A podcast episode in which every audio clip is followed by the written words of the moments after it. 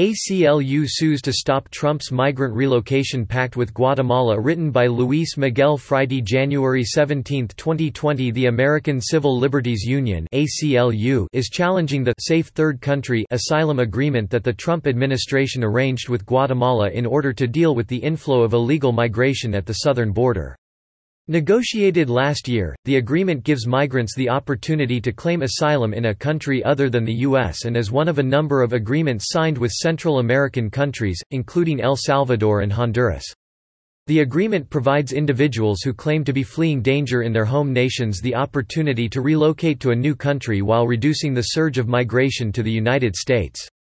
But the lawsuit filed by the ACLU and the Center for Gender and Refugee Studies and Human Rights First claims that the agreement violates federal law because asylum countries must meet a standard of providing a full and fair asylum procedure, which Guatemala allegedly does not. The Trump administration has created a deadly game of musical chairs that leaves desperate refugees without a safe haven, in violation of U.S. and international law, said Katrina Eiland, a lawyer for the ACLU's Immigrants' Rights Project. The administration is illegally trying to turn away asylum seekers and pass the buck to other countries that can't protect them. The main plaintiff in the lawsuit is a gay man from El Salvador, identified as UT, who claims to have left his country of origin over threats from MS-13. The lawsuit states he suffered homophobic harassment in Guatemala when he first crossed through that country on his way to the U.S., and for that reason considers it dangerous to be sent there. Yet Department of Homeland Security officials have previously said that migrants are not forced to go to Guatemala. They also have the option of returning to their home countries or going to Mexico under the Migrant Protection Protocols MPP, also known as Remain in Mexico. Moreover, the U.S. has said that Guatemala meets the full and fair standard. One might counter the plaintiff's argument by noting that the homosexual situation in Guatemala is similar to America's. There are gay communities and there are those who consider homosexual relations immoral.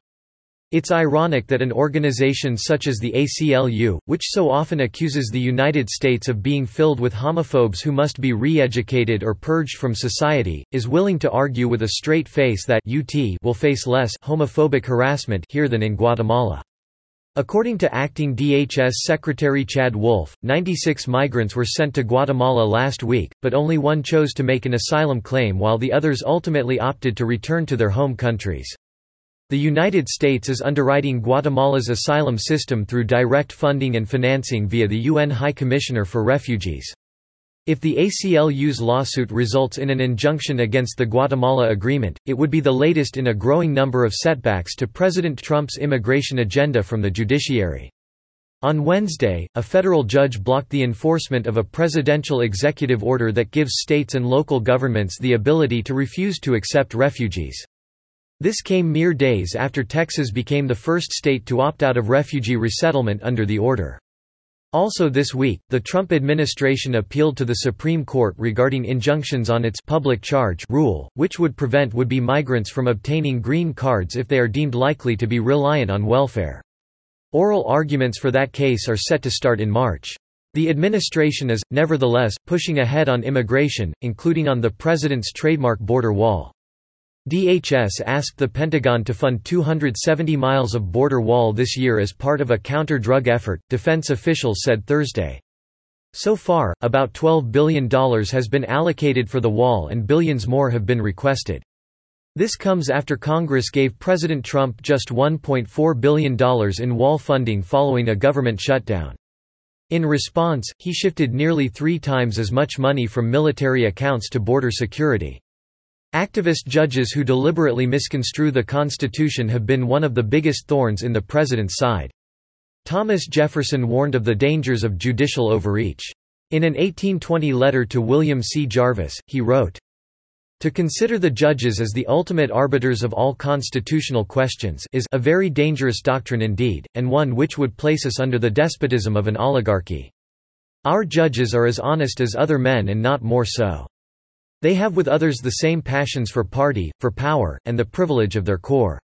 Their maxim is boni judicis est ampliare jurisdictionem good justice is broad jurisdiction, and their power the more dangerous as they are in office for life and not responsible, as the other functionaries are, to the elective control.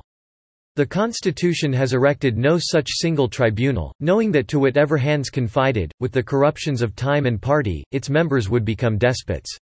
In another letter, Jefferson wrote that if the courts have the ultimate power to tell the legislature and executive what to do, then the Constitution on this hypothesis is a mere thing of wax in the hands of the judiciary, which they may twist and shape into any form they please. President Trump has often cited Andrew Jackson as an inspiration. Perhaps it's time for him to channel Jackson and tell the courts that they have made their decision, now let them enforce it.